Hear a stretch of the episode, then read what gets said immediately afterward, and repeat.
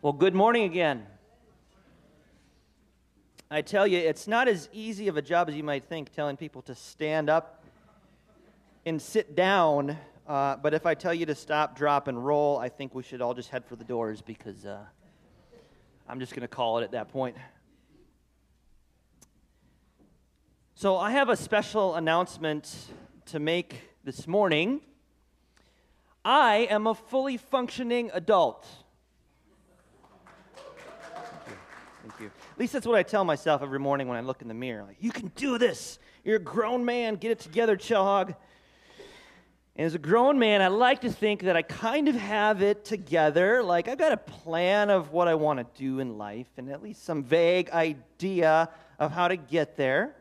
I know where I am on the roadmap and I know what I want to do next. I think that's kind of what it means to be an adult, right? Something like that. So, for example, I know approximately how much we have in savings for retirement. That's point A. And I know point B, where I want to go, is this is how much you're supposed to have saved up for retirement when you get to retirement age, right? So I know point A and I know point B. How do I get there? Right? How do I get, how do I move from, from here to there? starting point and destination are clear, but everything in between is kind of fuzzy. And isn't that just true for so much of life? I mean, think about it. If, if you're a, a, young single adult, you know, at some point you would like to, to get married, right? Okay, so you got your point A, you know, I get to point B. How do I get there? A little bit unclear, right? Uh, if you are in that boat, little pro tip farmersonly.com. Cannot recommend it highly enough, that's all I'll say.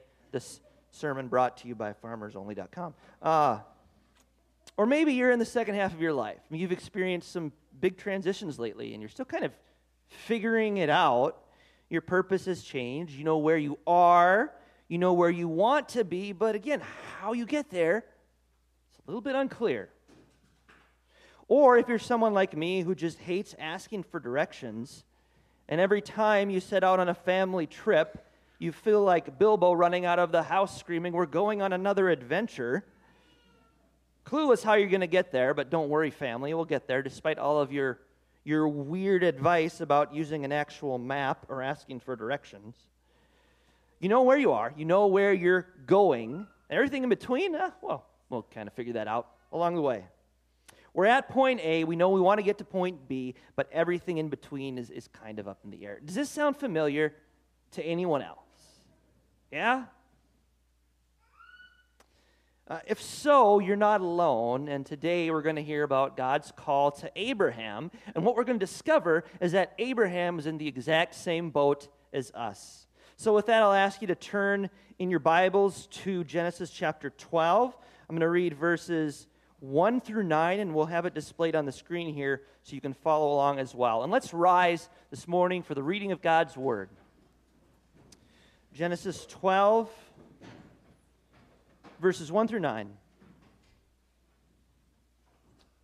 Now the Lord said to Abram, Abram, Abraham, same person. By the way, his, his name changes later to Abraham, which means father of many nations.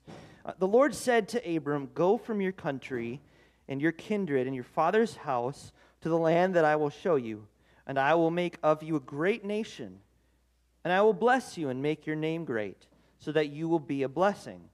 I will bless those who bless you, and him who dishonors you I will curse, and in you all the families of the earth shall be blessed. So Abram went as the Lord had told him, and Lot went with him. Abram was 75 years old when he departed from Haran. And Abram took Sarai his wife, and Lot his brother's son, and all their possessions that they had gathered, and the people that they had acquired in Haran, and they set out to go to the land of Canaan. When they came to the land of Canaan, Abram passed through the land to the place at Shechem, to the oak tree of Moreh. At that time, the Canaanites were in the land.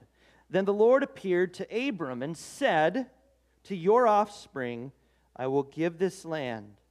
So he built there an, off- an altar to the Lord, who had appeared to him.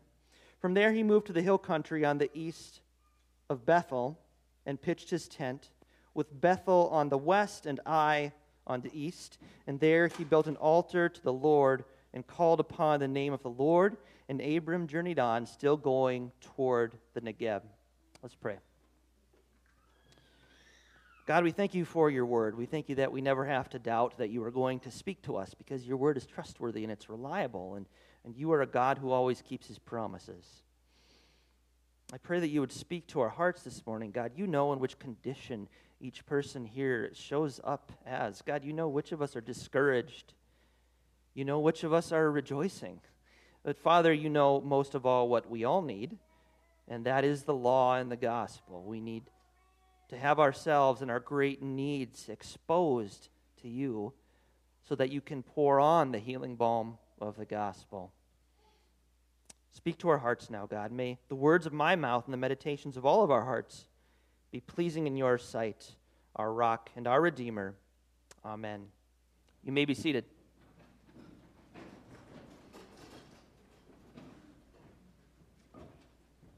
There's a whole lot of names and places and things that I mentioned as I, I read through the text. So um, I have a map I wanted to show you here. I don't know if we have it in the slides or not, but it's helpful to have some sort of a, a visual. Maybe I missed that one. I just missed that one. You guys can blame Stan. Stan just, man, can get together, man. That's all right. Um, but it gives you, it'll give you some idea. A lot of your Bibles will have these. But Abram and his family, they started out in this area known as Ur of the Chaldees.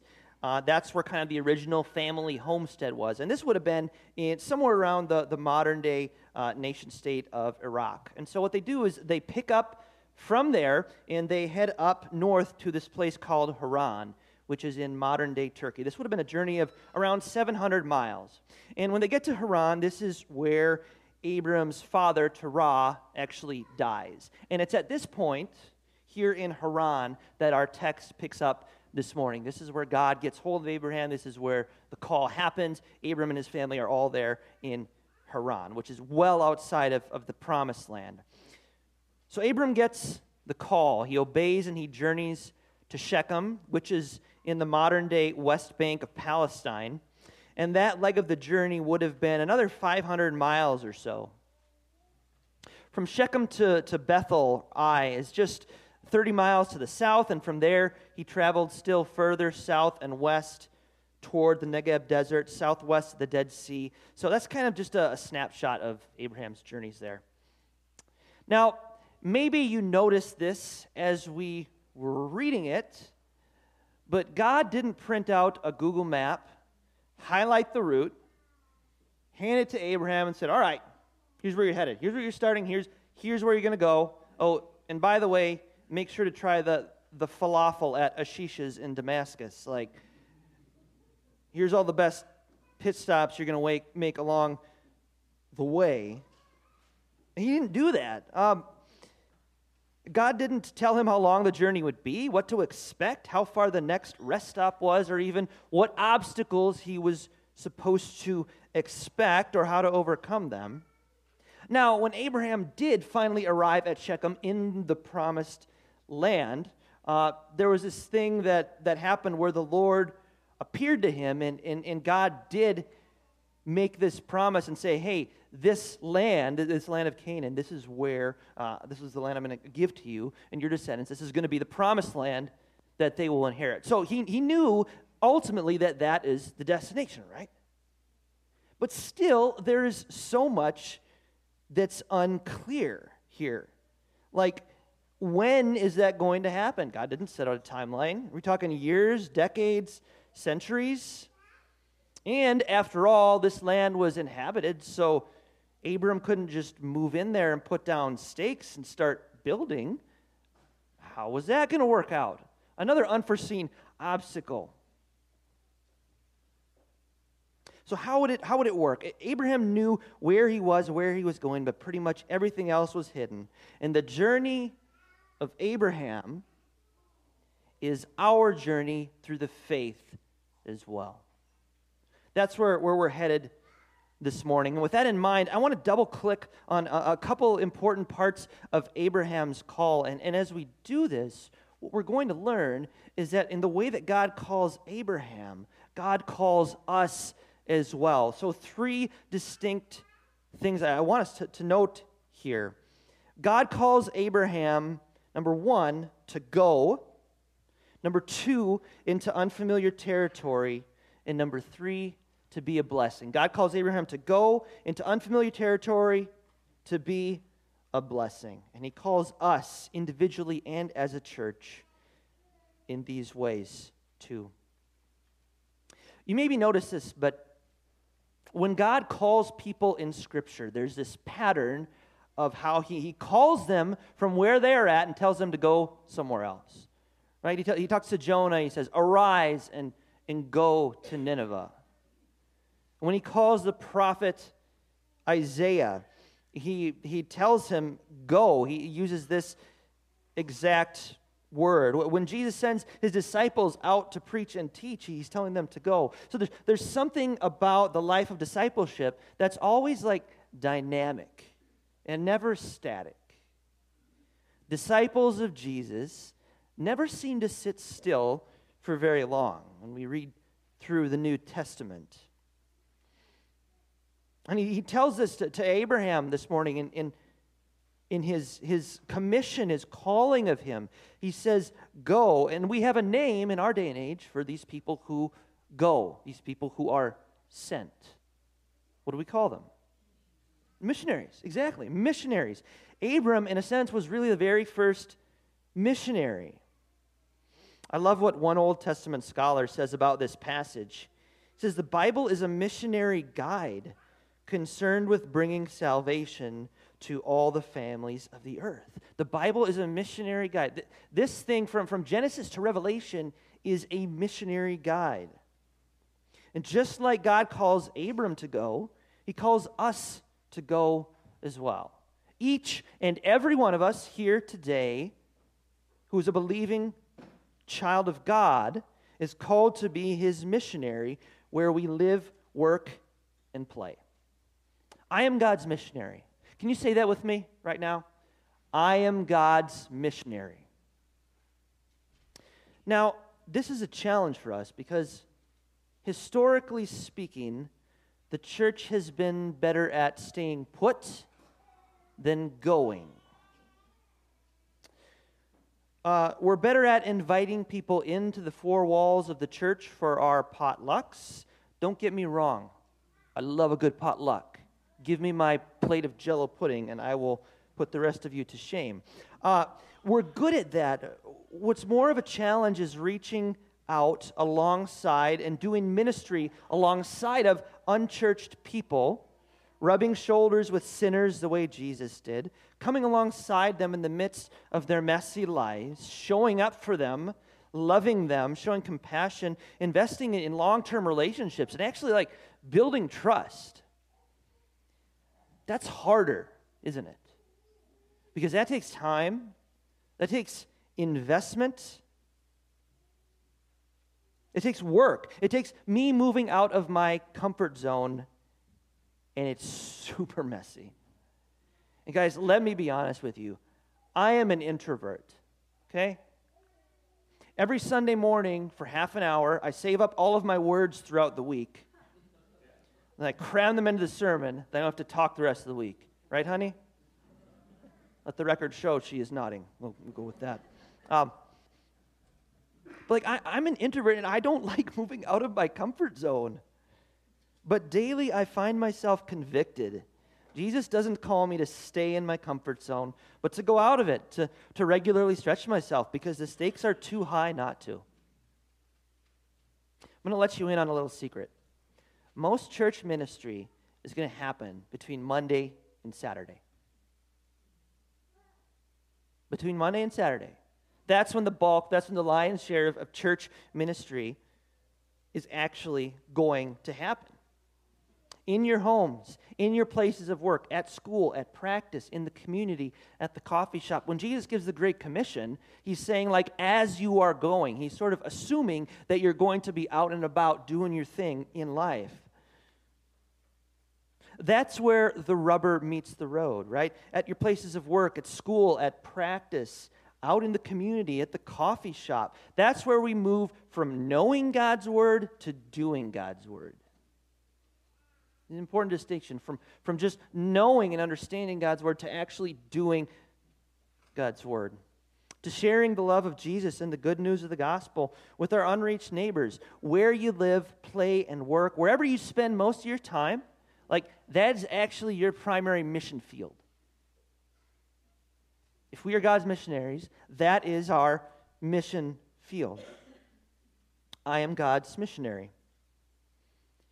And man, we like routine, don't we? We love regularity. I like my cushion on the couch, the same one every time, my remote right here. I can pull up the same shows that I've watched for years and that always bring me comfort. We like things to stay the same, but God challenges our tendency to remain fixed in the stagnancy of our own comfort zones. As Walter Brueggemann puts it, God calls the fixed ones into pilgrimage. God calls the fixed ones, aka us, into pilgrimage. So that's point number one. God calls Abram to go. Number two, into unfamiliar territory. So, verse one, again, just to review, we could do a whole series on just this one verse. Verse 1 says, Now the Lord said to Abram, Go from your country and your kindred and your father's house to the land that I will show you. Leave your country, leave your home, leave your family, leave everything familiar and comfortable behind, and follow me to who knows where to do who knows what. I got to tell you, if I read an ad in the classifieds that said that, I would be like, hard pass, please and thank you. Uh, I'm good. I don't need any more change in my life. I don't need uncertainty. I like things the way they are. But I want you to listen to what Old Testament scholar Bruce Waltke says about this. I think this is a really powerful insight. he says, Faith demands a ruthless abandonment of the past. Abraham has to leave the consolation of familiarity and tradition far behind. He has to jettison his family, his homeland, and the old ways of worship. And listen to this. But this abandonment leads to his fulfillment.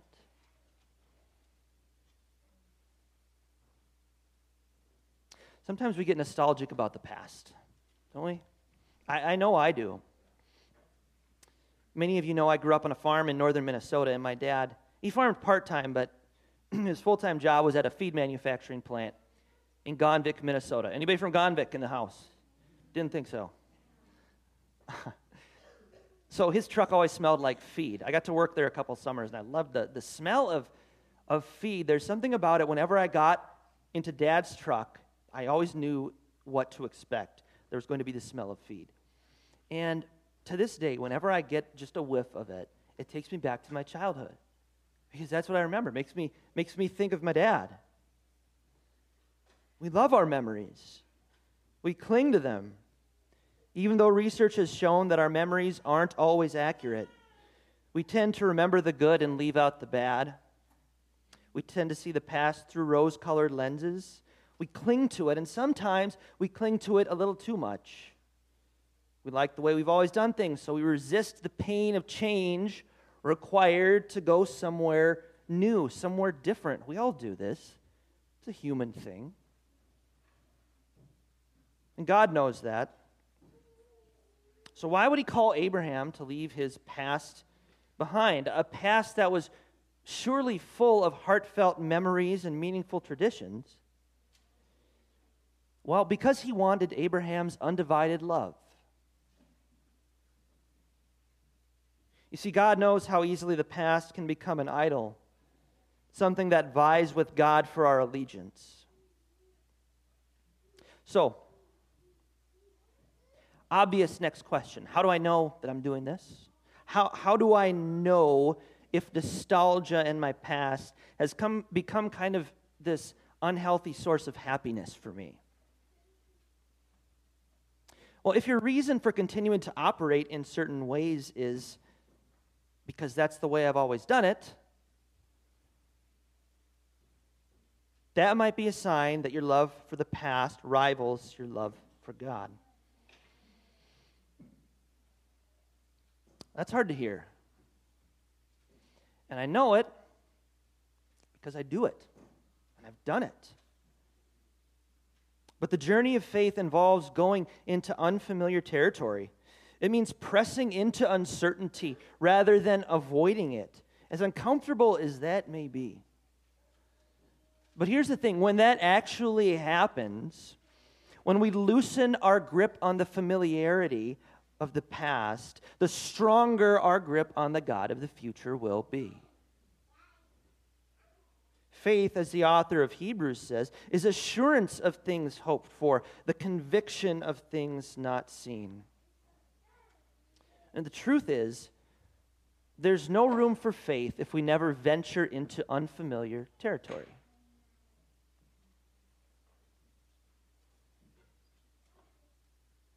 God calls Abram to go into unfamiliar territory, finally, to be a blessing to others.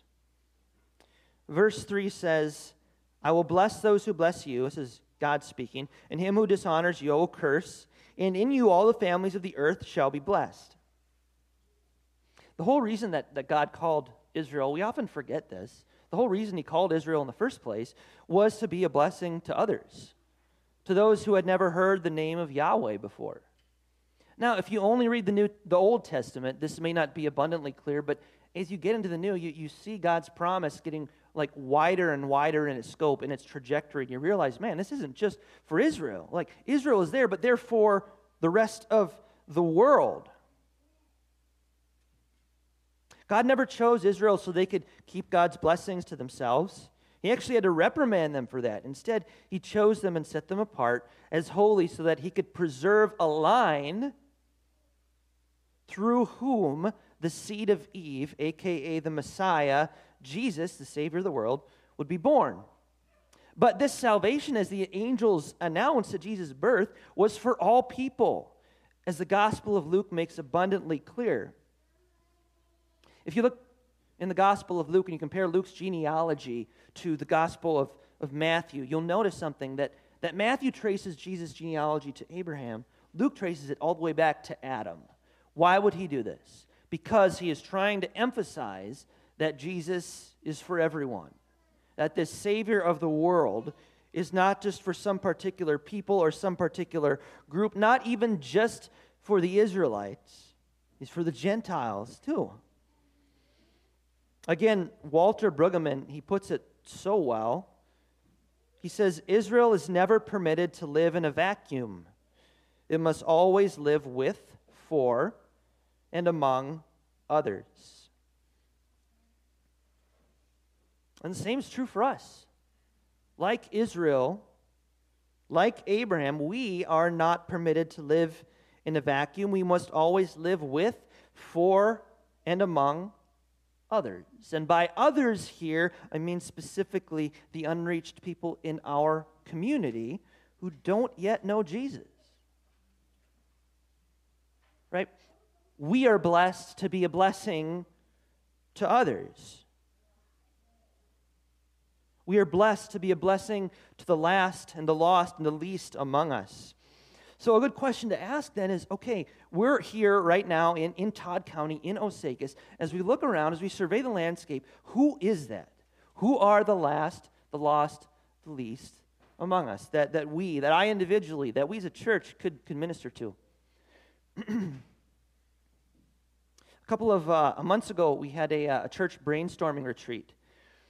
And it was wonderful. Thank you to everyone, by the way, who, who came out to that. It was we got so many good ideas, so much good feedback. I've I got all the sticky notes. There's like hundreds of them. They're in my office right now to remind me of what we talked about.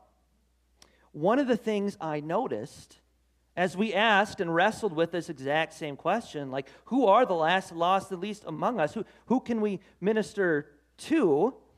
Uh, one particular demographic that was listed and came up again and again was the large Hispanic community in the Long Prairie and Browerville areas. I mean, what would it look like for us as a church to minister to them, to explore avenues of potential outreach? I don't know. but is that worth considering? We have been blessed to be a blessing to others. So, just to review, God calls Abraham to go into unfamiliar territory to be a blessing to others. And he calls us to take the same journey of discipleship as well. But here's the thing even more important than Abraham's journey or our journey is the journey of the Son of God from heaven to earth, who left heaven behind to rescue a world that didn't even know that it needed rescuing. Like Abraham, Jesus journeyed into the heart of the promised land and ended up at a tree. For Abraham, it was the tree of Moreh. For Jesus, it was the tree of the cross. But unlike Abraham, Jesus died at that tree, crucified for the sins of the whole world, so that whoever believes in him should not perish, as we recently heard, but have eternal life. And like Abraham came and, and set up his tent, Jesus showed up among us and set up camp. But unlike Abraham, the flesh of Jesus is divine. John 1:14, and the word became flesh and dwelt among us. And we have seen his glory, glory as of the only son from God, full of grace and truth. And even though the Bible describes Abraham as an example of faith, he was also deeply human. And if you keep reading, you'll see that in the very next verses. Abraham journeys to Egypt where he peddles off his wife, Sarah, as his sister, just to save his own skin. And Sarah being, ends up being taken into King Pharaoh's harem. And Abraham, he's okay with this. Unlike Abraham, though, Jesus didn't give up his bride to save his own skin. Instead, he sacrificed himself for her, washing and sanctifying her with his own blood. See, unlike Abraham and unlike us, Jesus faithfully completed his journey. That's how much he loves you. And those are the depths he was willing to go to to win you back.